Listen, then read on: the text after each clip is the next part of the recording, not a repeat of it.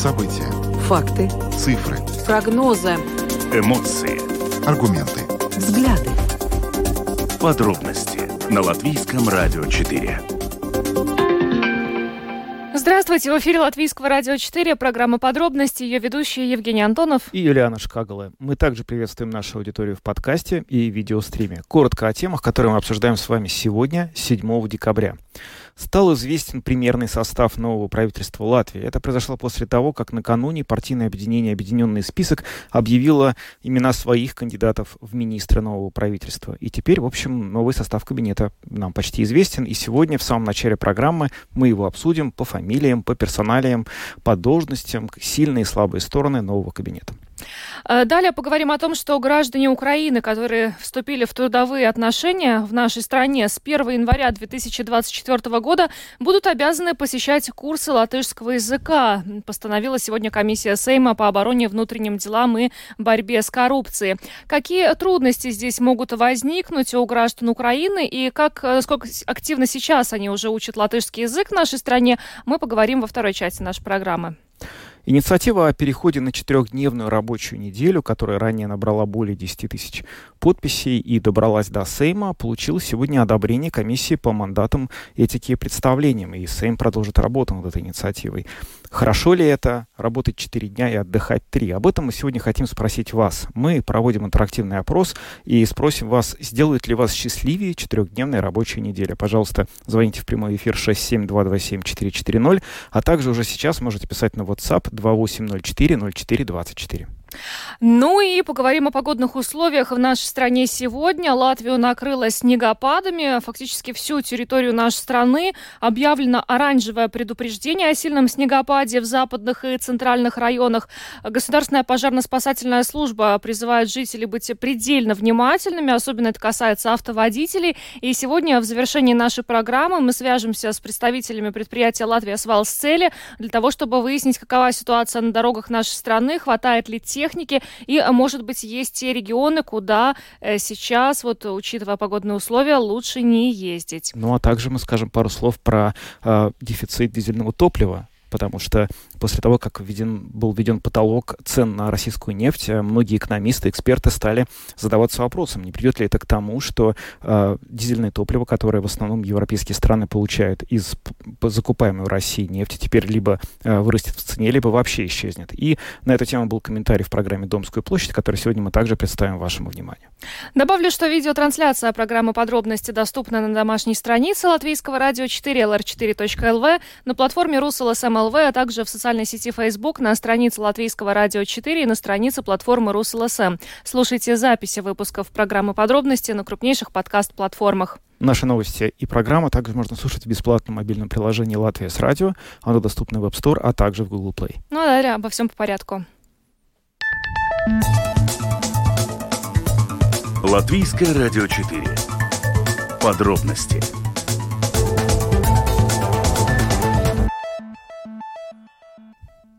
Программа «Подробности» на Латвийском радио 4, и мы начинаем с формирования нового правительства. Состав нового кабинета практически известен. Наиболее дольше всех, собственно, с кандидатурами своих э, министров тянул объединенный список, который не мог определиться, кто именно будет выдвинут на э, посты, которые были определены в качестве коалиционного соглашения. И вот эти фамилии теперь нам известны. И вот мы хотим сегодня обсудить, кто, собственно, войдет в новый кабинет и как новое правительство будет работать. С нами сейчас на видеосвязи Юрис Розенвалдс, политолог, профессор Латвийского университета. Господин Розенвалдс, добрый вечер. Добрый вечер. Скажите, пожалуйста, ну, есть ли э, среди тех э, претендентов на конкретные уже министерские портфели э, люди, фамилии, э, ну, может быть, э, которые э, не слишком логично-то смотрелись бы на том или ином посту, на ваш взгляд? Нет, да, мне кажется, что, что вот этот предложенный пока еще только, не, они, они, конечно, не утверждены на свои посты пока, э, состав кабинета министров, он достаточно оставляет такое впечатление достаточно опытного, потому что даже если посмотреть, три министра просто продолжают свою работу, продолжают свою работу из, преду, из теперешнего еще кабинета господина Каринча, э, три, э, еще три министра буду, имеет опыт работы министрами или даже даже премьером господин Кучинский в прошлые годы. Но мне кажется, если говорить о таких немножко э, э, интересных вещах, то это связано с тем, что вот как раз три позиций таких самых трудных министерств, я имею в виду Министерство э, здравоохранения, Министерство образования Министерство социального обеспечения, вот здесь э, э, избраны те кандидаты, которые до этого не имели опыта работы в, этой, в этих сферах. Да? Так что, как видно, упор делается не столько на непосредственную связь с отраслью, а на, ну, я бы сказал, способности к менеджменту, пробивную силу, ну, вот такого рода, то есть надежда на то, что, скажем, госпожа Чакши или, или вот э, госпожа Мендельсон, который, наверное, было самым большим, я бы сказал, сюрпризом вот этого предложения, потому что раньше ее фамилия не фигурировала, но я думаю, что здесь надежда на то, что э, такая пробивная сила будет и способность организовывать процесс. Ну, как поживем мы видим, как это у них получится. Ну вот я как раз хотела продолжить э, вашу мысль относительно Анды Чакши, которая сейчас э, ну, упоминается как э, кандидат на должность министра образования, и которая, наверное, логичнее, если бы заняла пост министра здравоохранения, и учитывая, что она в Сейме руководила, ну, не руководила, была заместителем ответственной комиссии, которая как раз вопросами здравоохранения занималась, но вдруг Министерство образования почему-то. Да, но вы знаете, по вашей, э, продолжая ваш вопрос, можно сказать, что, может быть, тогда, учитывая то, что она уже сейчас э, председатель э, комиссии, бюджетной комиссии Сейма, да, что, конечно, надо будет менять. Ясно, что совмещать эти две позиции невозможно, то можно и в этой сфере. Я думаю, что госпожа Чакша в данном случае это как раз тот кандидат, который, ну, учитывая, во-первых, то, что что пост министра здравоохранения отдан объединенному списку. Это с этого, э, с этого во-первых, начнем. Э, э, ну так вот, я бы хотел сказать, что, что, что Эм, э, я думаю, что ее, так сказать, достаточно успешная работа в свое время в качестве министра здравоохранения, ну, позволяет надеяться, что она достаточно быстро освоится. Кроме того, для того, чтобы быть ми- хорошим министром здравоохранения, э, э, э, образования. образования, совсем не нужно быть, э, наверное, профессором университета, я полагаю. Это даже может быть, э, может иногда мешать, да, э, потому что это вопрос более широкой такой сферы. И кроме того, давайте напомним, здесь опять же пример из, из опыта министра здравоохранения. В свое время, наверное, ну, наверное, сам, одним из самых лучших министров здравоохранения был Скорбин Берзич по общему, так сказать, э, признанию, да, хотя он э, до, до тех пор, как он стал министром, э, он связи с этой отраслью не имел, и я думаю, что это было даже немножко удивительно, что у него так хорошо получилось. Ну, знаете, вот этот новый кабинет, который сейчас еще не сформирован, но, как мы надеемся, будет сформирован уже теперь в ближайшее время, с его созданием было связано у экспертов немало надежд на проведение реформ, на э, обеспечение более такого интенсивного развития Латвии. И в, этом связи, в этой связи э, очень большой интерес вызывают позиции министров экономического блока, в частности, министра экономики, министра сообщения. Э, эти две позиции занимают а, тоже вот а, министры от одной из партий. На ваш взгляд, эти кандидатуры смогут обеспечить Латвии вот то самое поступательное экономическое развитие, какое провести необходимые реформы, о чем давно говорят эксперты и экономисты? Э, ну, вы знаете, мне так кажется, что до сих пор э, оба министра, но и э, госпожа Индриксон и господин Виттенбергс, они, в общем-то, по свидетельству и отрасли, и, так сказать, и бизнесменов, они работали достаточно неплохо. Но, как мне кажется, главная проблема этого правительства даже не в том, хороший или, ну, так сказать, кто, кто лучше, как личности, как, э, как, как индивид, как специалист. А главная проблема, мне кажется, заключается в том, что э, есть ли идеи, а, честно говоря, ну, будем надеяться, что на следующей неделе мы увидим вдруг, как рождение Афины из головы Зевса, вдруг появится такая э, декларация правительственная, где будет все расписано и будет ясно, очень четко э, сформулировано, какие у нас задачи в будущем. Это первое. А второе, это, конечно, вопрос финансирования, потому что у того прыжка, о котором говорят наши политики, вот давайте, и президент, например, давайте сейчас догоним в ближайшее время Литву и э, Эстонию, я думаю, этого просто нельзя сделать, если нет соответствующего финансирования, потому что на пустом месте одним щелчком пальцев вот так вот мы хотим, чтобы так произошло, и так обязательно произойдет. Но вы знаете, мы когда те, кто постарше, жили в обществе, в котором постоянно вот все говорили нам на каждом съезде, что будет сейчас все будет хорошо, но не стало. Так вот, я думаю, что это главная проблема этого правительства. И даже не столько конкретные люди, сколько вообще такая идейная, четкая направленность правительства и финансирование соответствующее. Потому что пока речь идет о 90 миллионах евро но это не, та, не те суммы, которые можно, э, за, э, за счет которых можно стать таким балтийским тигром. Ну вот э, я бы хотела еще уделить внимание такому важному посту, как э, министр здравоохранения. Э, здесь партии долго не могли найти э, какое-то единое мнение по этому вопросу. В частности, объединенный список настаивал на том, что им нужны четкие гарантии со стороны премьер-министра со стороны министра финансов о том, что у этой отрасли будет необходимое финансирование, что министр не останется один на один с проблемами. В итоге мы узнаем, что объединенный список выдвинул на эту должность Лигу Менгельсона, которая собиралась баллотироваться от объединенного объединенного списка, но позже не стала этого делать, так как э, конфедерация работодателей все-таки посчитала, что, что ее гендиректор не должен быть политически э, не нейтральным. Лига Менгельсон, э, человек, который, ну, по сути, не имел отношения к сфере здравоохранения. Как вам кажется, справится ли она с этой должностью? Очень сложной, ведь здесь нужно еще иметь некоторый хребет для того, чтобы действительно отстаивать интересы отрасли и решать те проблемы, которых очень много накопилось э, в сфере здравоохранения у нас. Ну, вы знаете, я бы хотел сказать, что, во-первых, в любом случае это ясно, что это, наверное, не только в Латвии.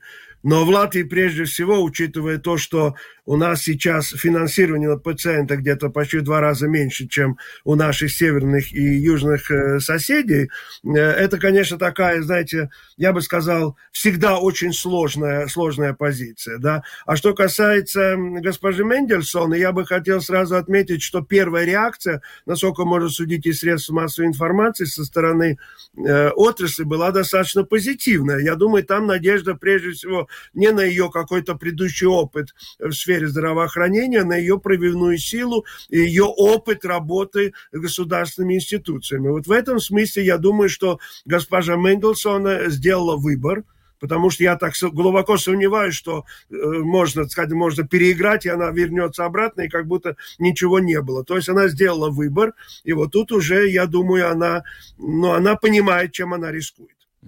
Может быть, э, Блиц такой короткий вопрос э, в конце. Э, самая, на ваш взгляд, сильная позиция будущего вот, министра из того списка, который вы сейчас видите, и вызывающая у вас наибольшие сомнения, может быть, самое проблемное? Назовите, пожалуйста.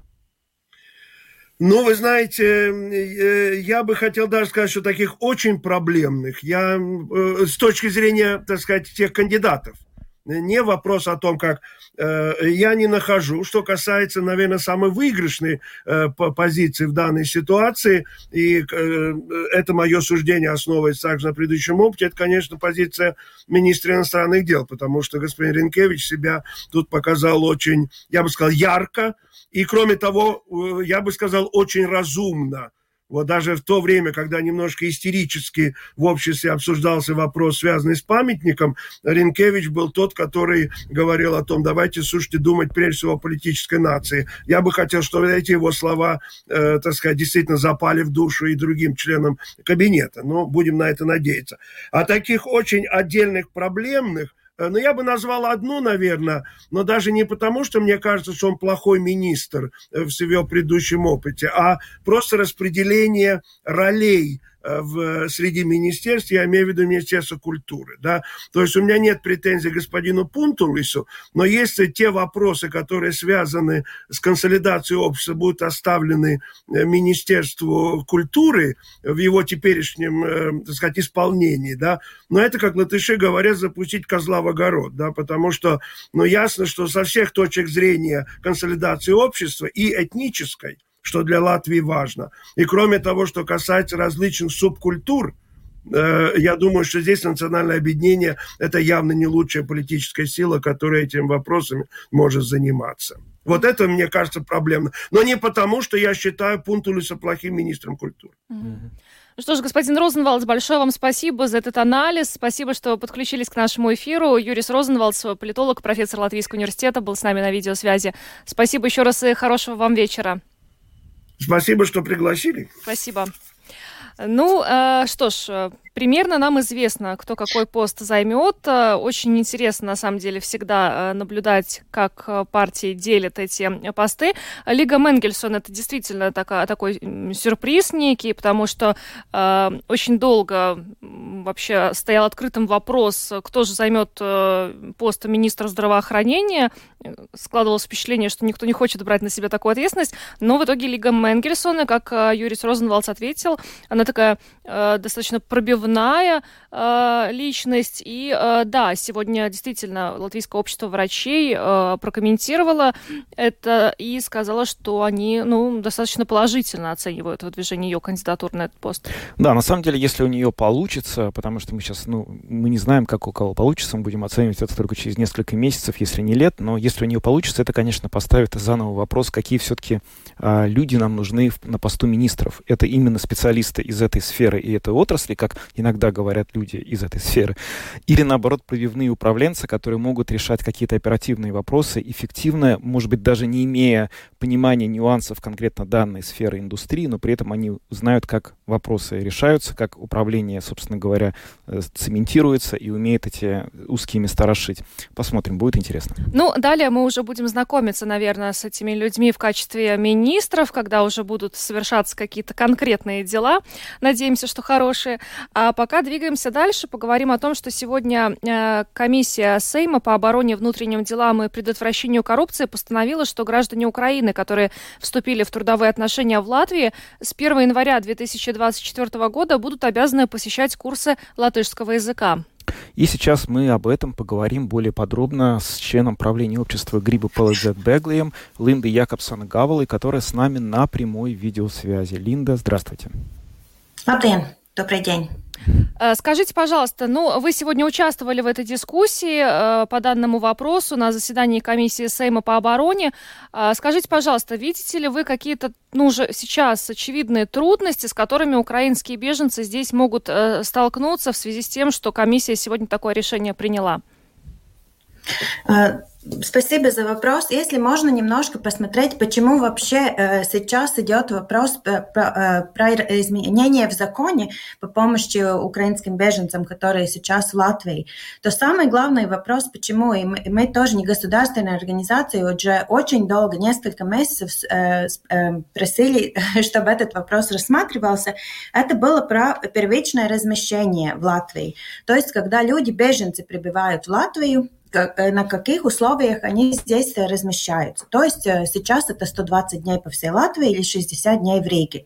Но это только до конца года. И нам было, есть очень, очень важно знать, э, что будет в следующем году. То есть это очень важно для самоуправления, для государственных организаций, но самое главное для самих украинцев, которые здесь приезжают, к нам прибывают, как, что будет на следующий год. Потому что если люди приехали даже в октябре или ноябре или сентябре, 120 дней еще не прошло, что будет 1 января. И поэтому на, мы уже несколько месяцев э, просили, чтобы государство, э, правительство и парламент рассмотрели этот вопрос. И этот вопрос э, вчера тоже был на заседании комитета, который продолжилось сегодня. Э, и сегодня, э, кроме того, что был рассмотрен вот этот вопрос, э, про которого тоже мы не можем сказать, что мы совершенно довольны тем, что приняла комиссия, но и был и этот вопрос про язык, про который вы спрашивали. Но мы думаем, что самое главное было бы сейчас концентрировать все силы на то, как помочь людям, которые у нас уже есть или которые, могут, может быть, в следующем месяце к нам приедут. И языком языковый вопрос еще в 2024 году может быть не приоритет. Но то, что действительно приоритетом должно являться, то, что курсы сейчас латышского языка, бесплатные курсы, таких нет уже с 15 октября. Ну... То есть им придется за деньги за свои, что ли, эти курсы проходить, да? Получится?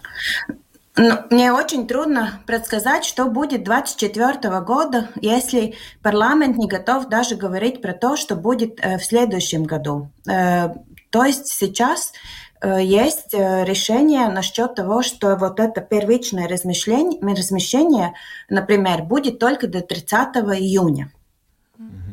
Но, тем не менее, вообще о каком количестве а, украинцев мы говорим? Вот а, есть общее количество беженцев, а, которые сейчас принимает Латвия, но при этом определенная часть их, вероятно, намерена вернуться домой, а какая-то часть будет продолжать работать. Мы сейчас говорим о какой доле? Это сколько человек примерно?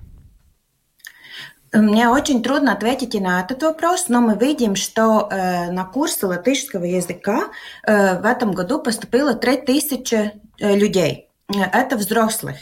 Э, то есть, ну, конечно, есть дети, которые учат латышский язык э, в школе. Э, но сейчас, как я уже говорила, с 15 октября это нельзя поступить на курсы, на бесплатные курсы. Но запрос действительно очень большой, очень много вопросов мы получаем, есть ли такая возможность и где это мож, где латышский язык можно выучить. Но вы сказали, что э, это сейчас не самая актуальная проблема, которая существует э, в связи с размещением украинских беженцев. Э, и э, главное понять сейчас, э, какой будет государственная помощь в следующем году, после 31 декабря. Э, вы сказали, что э, этим моментом э, общество Грибу Палыдзе Бегли тоже не совсем довольна, как это решалось на комиссии. Расскажите, пожалуйста, э, какие конкретно здесь будут проблемы в следующем году? Ну, э, во-первых, э, э, хорошо, что вообще этот э, вопрос решается, и что будет он... Ну, сейчас комиссия реша, решила, что будет продление до 30 июня, то есть на 6 месяцев. Но э, Европейский э, Союз уже решил, что статус постоянного жителя э, укра, украинцам-беженцам э, будет представлен до 24, 24 марта 2024 года. И мы думаем, что было бы хорошо, если бы эта помощь тоже была до 4 марта 2024 года, сразу, чтобы это решил э, парламент, что это уже сразу понятно, как это будет, потому что Европейский Союз это как бы уже, ну, сказал, что этот статус постоянного жителя будет. Но, к сожалению, мы третий раз, к сожалению, следующим, э, следующей весной мы можем третий раз оказаться э, в том же, той же ситуации, что неизвестно, опять неизвестно, что будет. Это было уже этим летом, сейчас мы второй раз в этой ситуации, и, к сожалению, следующей весной мы опять можем оказаться в ситуации, где мы должны искать опять решение и неизвестно, как, э, как продолжится помощь. И, но я говорю именно за эту первичную помощь, потому что есть вопросы, которые, конечно, решены. Например, насчет школы. Сегодня стало известно, что вот э, премьер-министр соседней страны Кая Калас Эстонии сделал довольно такое резкое, может быть, э, ну, с другой стороны, для многих неожиданное заявление. Она сказала, что э, Эстония, возможно, уже не сможет продолжать принимать украинских беженцев в том же объеме, в котором это происходило до сих пор, если сейчас начнется новая волна беженцев из-за ударов России по объектам гражданской инфраструктуры Украины. У меня вопрос к вам, как в этой связи ситуация обстоит в Латвии? Насколько насколько, исходя из ваших разговоров с латвийскими чиновниками, у вас сложилось ощущение, что здесь продолжится поддержка, и насколько Латвия готова продолжать принимать э, беженцев из Украины, если эта волна беженцев все-таки начнется? Э, я думаю, что мы достаточно готовы. Я думаю, что мы очень много узнали про то, как эту систему, как эту систему организировать лучше, и тоже esam iemācījušies. Научились. Научились лучше организировать э, нашу работу и не государственные организации, и самоуправление, и государство в целом. И самое главное, хочу сказать, что я думаю, что это на уровне самоуправления. И я думаю, что мы все увидели, что самоуправление действительно могут очень много сделать. Э, сейчас поток последний месяц был достаточно маленьким, и поэтому есть и свободные места. Мы не видим, что сейчас очень большая проблема с э, свободными местами для размещения украинских беженцев. Конечно, если поток будет очень большой, это, конечно, будет, э, будет проблемой. Но сейчас в этом моменте мы можем видеть, что, что есть места и в, в разных самоуправлениях Латвии, и тоже даже в Риге сейчас есть э, свободные места. Так что я думаю, что мы показали, что мы можем – что мы можем принять украинских беженцев, что мы можем им помочь всем, всеми возможностями. Э, и я, я думаю, люди Латвии э, показали тоже на, на, на каждой на своем индивидуальном уровне, если так можно сказать. И я думаю, что мы можем, можем помогать, конечно, зависимо от того, какой будет поток. Если очень-очень большой будет поток, конечно, это будет трудно. Ну, будем надеяться, что еще будет отрегулирована и э, ситуация с этой государственной поддержкой, о которой вы говорили. Э, спасибо вам большое за то, что подключились э, к нашему эфиру. Линда Якобсон Гавала, член правления общества Гриба Пала и Дзет Беглием, была с нами на видеосвязи. Еще раз спасибо и хорошего вам вечера. Paldies. До свидания. До свидания.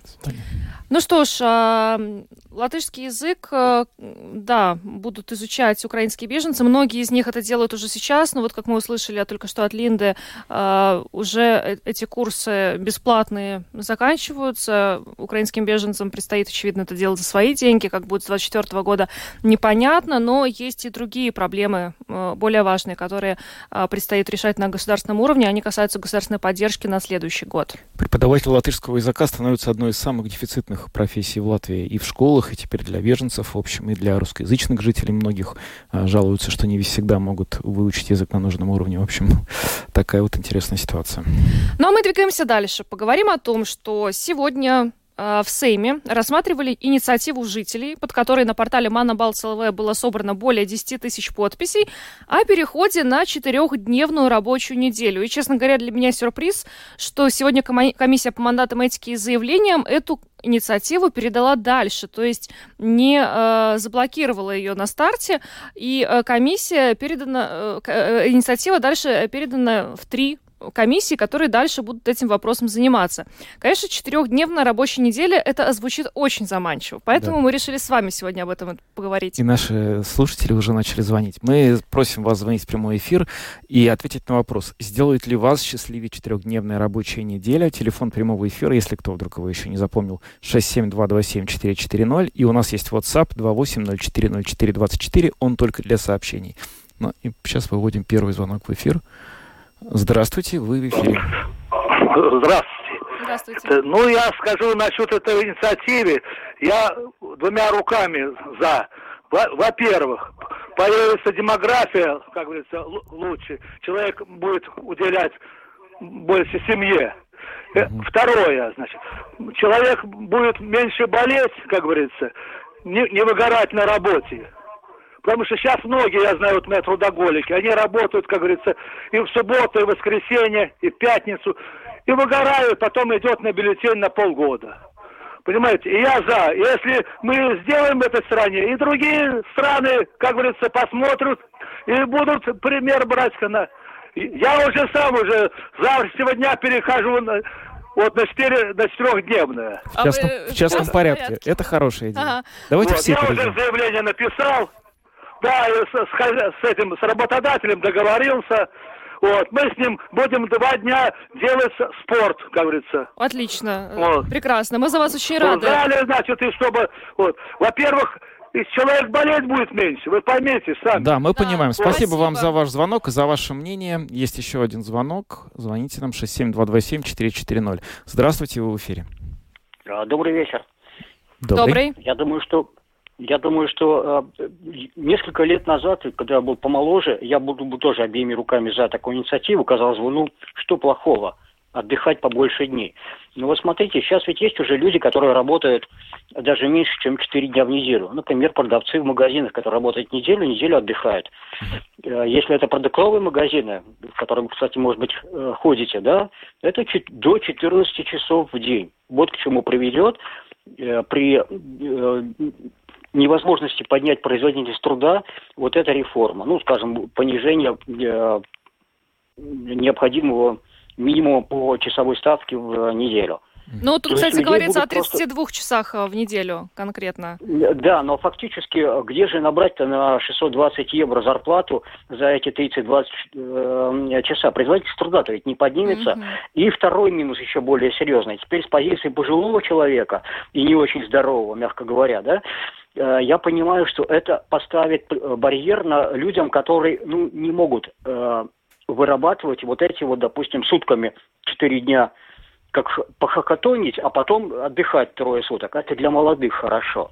Mm-hmm. У нас проблема же с тем, чтобы найти работников, говорят, давайте пожилых найдем, но им-то нужен как раз плавный, мягкий э, старт, может быть, после длительной безработицы. Или вообще, скажем так, не, э, гибкий подход к э, занятости, может быть, даже и по 4, и по 2 часа в день. Вот я инвалид сейчас, у меня проблемы с тем, чтобы работать 8 часов. Я пробовал, допустим, выдерживаю неделю-две. Все. То есть мне нужен плавный старт, чтобы не то чтобы втянуться, а просто чтобы укреплять здоровье, привыкать, ну и так далее. Ну, Я да. не один такой. Есть определенные, конечно, ограничения. Спасибо, Спасибо. вам за звонок. И, и WhatsApp вашим... Э, нам написали 4 да? дня, и вот большой палец, это значит, окей, наверное. Все Есть еще один звонок за, в эфир. За ну, хорошо. Здравствуйте, вы в эфире.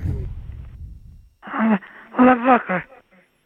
А, так. А, алло. Да, говорите, пожалуйста. Вы... Это Рамонда. Значит, будьте любезны, вот э, у меня родственник, у него двое детей, он работает на стройке. Будет четыре дня работать. Получать же он не будет столько, сколько получает. Хороший это вопрос. Ясно? Это не ясно еще да. на самом это деле. Это первое. Второе. Бюджетники, министры наши, которым подавили по две тысячи. Им что, сократят? Они с ума сойдут, если им будут сокращать. Они сократят, это вообще ненормально. Mm-hmm. Не знаю, это очень сложный вопрос, ну, необдуманный, мне кажется. Ну вот как раз сейчас будут думать. Знаете, вот как раз на Монобал СЛВ э, не, речь вообще не шла о том, что при этом нужно сократить зарплату. Я полагаю, что при сохранении заработной платы переход на четырехдневную рабочую неделю. Давайте вот э, так думать. Э. На самом деле, да, но здесь нужно, конечно, иметь в виду, что, в общем, из ничего много чего не получается. Потому что вот, например, в Великобритании, где пилотный проект по введению четырехдневной рабочей недели, он уже реализован реализован был в этом году, они сделали, в, взяли 60 компаний, где договорились, что будет четырехдневная рабочая неделя. Там он работает так, что люди в этих компаниях работают действительно 4 дня, но по 9,5 часов каждый день. Таким образом, компенсируя пятый день. То есть они, получается, ну, добавили полтора часа лишнего каждый день. И, как выяснилось, далеко не все счастливы, потому что они, конечно... Полтора много каждый день. Да, полтора умножить на четыре, это получается всего шесть часов. А по идее ты бы отработала восемь. То есть это mm-hmm. еще тебе, считай, два часа простили. И, а иначе действительно никак. Как правильно сказал наш слушатель, звонивший, э, второй звонивший, что производительность труда так резко не вырастет. Нужно же каким-то образом это компенсировать. В общем, вопрос не очень простой. Ну, посмотрим, как депутаты будут э, решать этот вопрос. Переход на четырехдневную рабочую неделю, 32 часа. Вот здесь э, надо подчеркнуть, да, что при этом не, не удлиняется рабочий день. И про снижение заработной платы при этом мы тоже не говорим, об этом речь не идет. Желательно чтобы зарплату сохранили при этом. Но я бы с удовольствием перешла, а ты?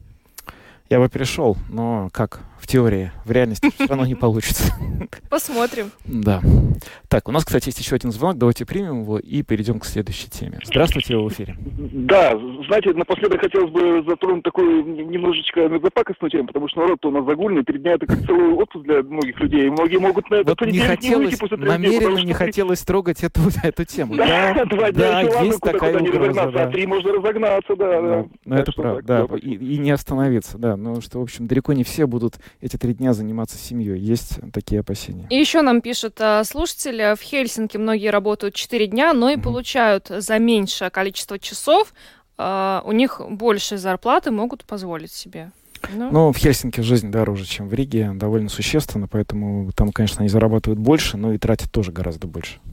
Что ж, спасибо всем, кто принял участие сегодня в нашем опросе. Спасибо за звонки. Э, будем ждать решения парламента, сократят ли нам э, рабочую неделю до четырех дней, а пока двигаемся дальше, поговорим о топливе. Да, о дизельном топливе. С понедельника Европейский Союз ввел ограничения на э, импорт нефти из России и одновременно был введен ценовой потолок на российскую нефть. Ну, может прозвучать странно, как-то они одновременно ввели запрет на эмбарго на нефть и ценовой потолок, а на самом деле смысл в том, что напрямую закупки из России нефти остановились, но при этом европейские страховщики, страховые компании, танкеры могут перевозить нефть в третьи страны, но при этом, если эти третьи страны заплатили а, меньше, чем вот, э, собственно, эти 60 евро. Но опасения в связи с тем, что теперь у нас станет меньше дизельного топлива, которое мы производим из российской нефти. Э, есть ли э, повод вообще для опасения? Сюжет на эту тему делал наш коллега Светлана Гинтер, представила его в программе «Домская площадь», и вот мы, собственно, предлагаем его вашему вниманию. Повода для паники действительно нет. До тех пор, пока биржевая цена на дизель не повысилась. Я прежде всего уточнила у президента Ассоциации торговцев горючим Ойра Корчевского, насколько вообще серьезно в отрасли воспринимают потенциальную угрозу возникновения дефицита дизельного топлива. Докатится ли эта волна до Латвии, не слухи ли это? И насколько следует всего этого вообще опасаться. Скажу сразу, что в отрасли считают преждевременным чрезмерно волноваться в ожидании возможного дефицита дизеля, но смотрят в будущее без излишнего оптимизма, скорее с позиции реалиста. Лучше заранее подготовиться, говорит президент Ассоциации торговцев горючим Оэр Корчевскис. Самое главное, топлива в Европе хватает. Есть и бензин, и дизельное топливо. Дело в том, что нету резервов из-за ситуации, которая по снабжению, просто нет резервов. Они сейчас на низком уровне, таком же, как в 2008 году. На это может будет только чревато, если будет подниматься биржевая цена дизельного топлива. Но пока она не поднимается, последние недели есть падение биржевой цены в Европе, из-за этого и у нас э, понижается цена на заправках. Дизельное топливо стоит примерно евро 72, 73, евро 75, как на какой заправке. Это означает, что у нас дешевле, чем в Эстонии, потому что в Эстонии евро 85 дешевле на пару евроцентов, чем в Литве. Дешевле, конечно, всех остальных стран, где нету снижения акциза и НДС на топлива. То есть это может быть, э, вот этот дефицит, ну, если маленькие запасы, то внезапно не хватить. Когда топливная биржа будет на это реагировать, мы не увидим другую цену сразу на заправке, но мы увидим другую цену в бирже. И тогда мы об этом уже сможем говорить, но пока такого нет. Владельцам дизельных автомобилей можно спать пока спокойно. Да, да, да. Готовы ли торговцы сделать более долгосрочные прогнозы и с какими настроениями и ожиданиями они смотрят в более продолжительное будущее? Но Уэр Корчевский советует ради собственного спокойствия набирать полные баки дизеля, тем более что зимой это показано для полноценной работы автомобиля с дизельным двигателем. Другие практические советы перевозчикам, да и просто автолюбителям от Уэра Корчевского. Давайте послушаем. Я думаю, что пока каждый день будет нести свою информацию, свои трудности, но мы знаем, что в воскресенье было собрание ОПЕК+, и там не было решения о том, что будет сокращаться резко добыча в этих странах, то есть нефти хватает в мире и в Европе в частности. Но дизельное топливо всегда проблема, потому что европейские заводы не могут производить то количество дизельного топлива, которое нужно в Европе. Так как в Европе большинство автомобилей работает на дизельном топливе, а не на бензине. Переориентироваться на бензин, на газ или как-то иначе предохраниться от таких возможных скачков? но это все-таки связанные рынки. Бензин тоже нефтепродукт и автомобильный газ тоже. Э, конечно, на бензине в последнее время выгоднее было бы ехать. Ясно то, что в принципе, если маленькие эти маршруты частного автомобиля, лучше использовать бензин. Если грузовой автомобиль или грузовой, трех с половиной или вообще дизельная машина, то дизельная. Но надо иметь в виду все-таки, что у нас много машин второго использованы не из Европы. И если там уже есть дизельные автомобили, то, конечно, к нам они тоже будут приходить на продажу. Так что там и выбора большого нет. Конечно, неприятно, как автоводителю, услышать возможные прогнозы.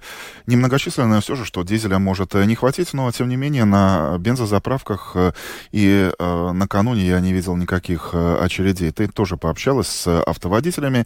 Э, как они на это реагируют, как они на это смотрят и что они говорят в сегодняшней ситуации? Ну, сами водители из тех, кто занимается перевозками или часто ездит на дальние расстояния и заправляется соляркой, это, например, дальнобойщики, не спешат впадать в панику. Те, кому я задала такой вопрос, сказали, что будут решать проблемы по мере их поступления и не собираются наполнять канистры соляркой. Рижанин Сергей настроен менее оптимистично. Он самозанятый автоводитель, работа которого связана с доставкой товаров на дизельном автомобиле. Вот и он рассказал о своих опасениях. Если все-таки эта проблема возникнет, у нас служебный транспорт, бусики, грузовики, все, что возят продукты по городу, в основном процентов на 90-95 на дизельном топливе. Ну, частникам, конечно, вопрос решить проще будет. Можно купить на это время на какую-то легковушку бэушную, недорогую, с двигателем бензиновым, поставить свою дизельную на прикол на это время. Хотя цены могут и на машины с бензиновым двигателем вырасти в связи с этим. Но вот коммерческий транспорт там будет намного все сложнее. Если цены будут подниматься, то будет подниматься, опять же, и цены на услуги, и цены на перевозки, и на продукты в магазинах. Все взаимосвязано, все за собой это потянет. Ну и еще по отоплению. Многие домашние хозяйства, а также предприятия в свое время ставили котлы на дизельном топливе, делали отопление. Если будет проблема с поставками дизеля, то это очень сложно будет, потому как перейти на другое отопление, менять систему, менять котел, это очень дорого и время на это нужно, ну, проблемы это был сюжет в программе «Домская площадь» о возможном дефиците дизельного топлива после введенного потолка на российскую нефть и эмбарго против российской нефти. Ну а мы поговорим о том, что в нашей стране сегодня объявлено оранжевое предупреждение о сильном снегопаде в западных и центральных районах. Латвию действительно накрыло сегодня по полной программе снегопадами. И э, что сегодня происходит, собственно, на дорогах нашей страны, сейчас об этом поговорим с руководителем отдела коммуникации предприятия «Латвия Свалсцели» Анной Конон Семеновой, которая с нами на связи. Анна, добрый вечер. Добрый вечер. Скажите, пожалуйста, ну насколько сейчас а, ситуация на дорогах Латвии удовлетворительна или нет? В настоящее время практически на всей территории Латвии э, затруднено движение по дорогам из-за снегопада, который продолжается сегодня весь день, так что Э, на дорогах может быть как э, снег, так и э, дороги могут быть скользкими. С этим надо считаться, и надо будет считаться до конца вечера, судя по прогнозам метеорологов. Э, так что, отправляясь в путь, э, призываем планировать дополнительное время на дорогу, потому что движение будет, э, скорее всего, более медленное, чем обычно. Ну и также рассчитывать на то, что Э, скорость движения должна быть меньше, э, она должна соответствовать дорожному покрытию. Ну и, конечно, призываем придерживаться большей дистанции, чтобы безопасно добираться до э, места назначения. Ну, если говорить в целом вот об уборке дорог, на которые автолюбители нередко жалуются, и жаловались в прошлом году, например, очень активно. Как вот сейчас обстоит в этом смысле дело? Насколько сейчас дороги убираются по сравнению с прошлым годом лучше, быстрее, также? Э, государственные дороги, а мы говорим о государственных дорогах, то есть те дороги, которые находятся за пределами городов, которые соединяют э, жилые места, жилые населенные пункты, э, Государственные дороги содержатся в соответствии с правилами Кабинета министров, требования которых одинаковы уже второй год. Год назад немножко они поменялись. Так что уровень уборки государственных дорог, он сохраняется на том же уровне, но автоводители должны считаться с тем, что зимой дороги никогда не будут в таком же состоянии, как летом. Именно поэтому все мы, кто получили право водить машину, мы проходили обучение и курсы для того, чтобы овладеть навыками езды в разных погодных условиях. И поэтому все эксперты по безопасности дорожного движения рекомендуют э, в начале зимы э, освежить эти свои знания и навыки. Э, это, это можно сделать как на специальных занятиях, так и просто приехав на определенные трассы, где это можно сделать. Да? То есть надо считаться с тем, что слой снега в соответствии с требованиями тех же, того, тех же правил Кабинета министров, слой снега небольшой, даже на главных государственных дорогах зимой может быть. А, надо считаться с тем, что обледенение появляется и может появляться особенно в переменчивую погоду, которая у нас в последние дни и вообще весь декабрь, в принципе, придерживается такая переменчивая, когда э, зимой температура понижается ниже нуля, а днем она может повыситься до нуля или даже выше. Э, при таких погодных условиях обледенение может появляться очень неожиданно, быстро, и ни одна э, техника, ни одни службы дорожные не могут так оперативно среагировать да, поэтому э, надо быть осторожными, особенно на путепроводах, на дорогах, которые идут э, через леса или вдоль э, каких-то водоемов. Э, службы дорожные, их э, вся суть и то, что они должны делать и делают, они должны улучшать по мере возможности э, условия движения, но естественно, что они не могут отменить зиму и не могут отменить э, зимние условия, с которыми мы э, сталкиваемся в зимний период.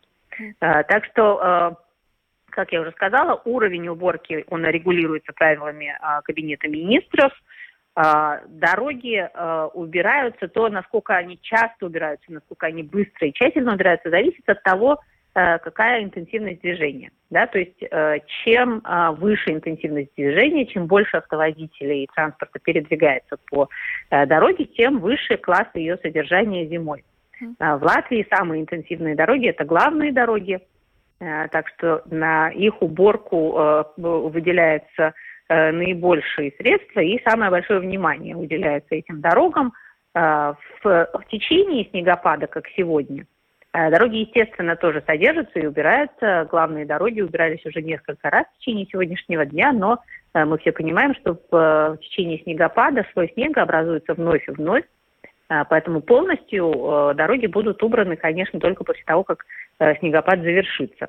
Но надо считаться с тем, что э, обледенение, допустим, может появляться и после того, как вся уборка сделана, как дороги посыпаны. К сожалению, это такая, такое явление, которое полностью стопроцентно контролировать мы не можем, но автоводители, которые, может быть, столкнулись с такой проблемой, с каким-то участком, где э, скользко, либо где э, снежные заносы какие-то замечены и затруднено по этому движению, мы призываем звонить на наш круглосуточный номер 8000 5555, это бесплатная инфолиния, и сообщать об этих участках э, для того, чтобы дорожную службу туда мы могли направить.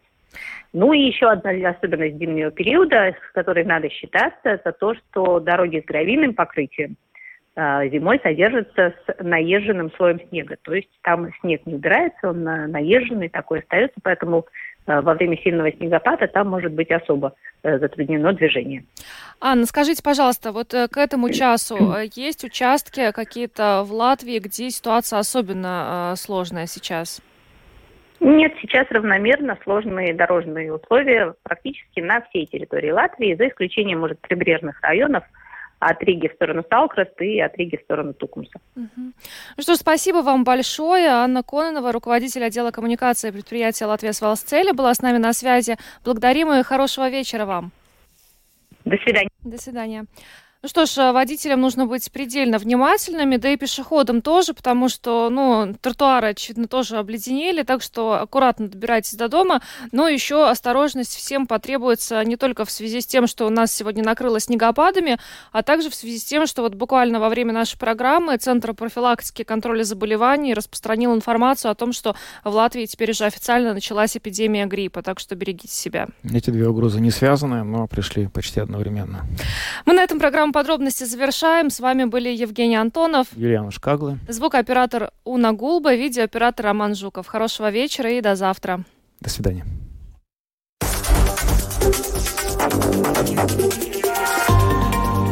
Латвийское радио 4. Подробности по будням.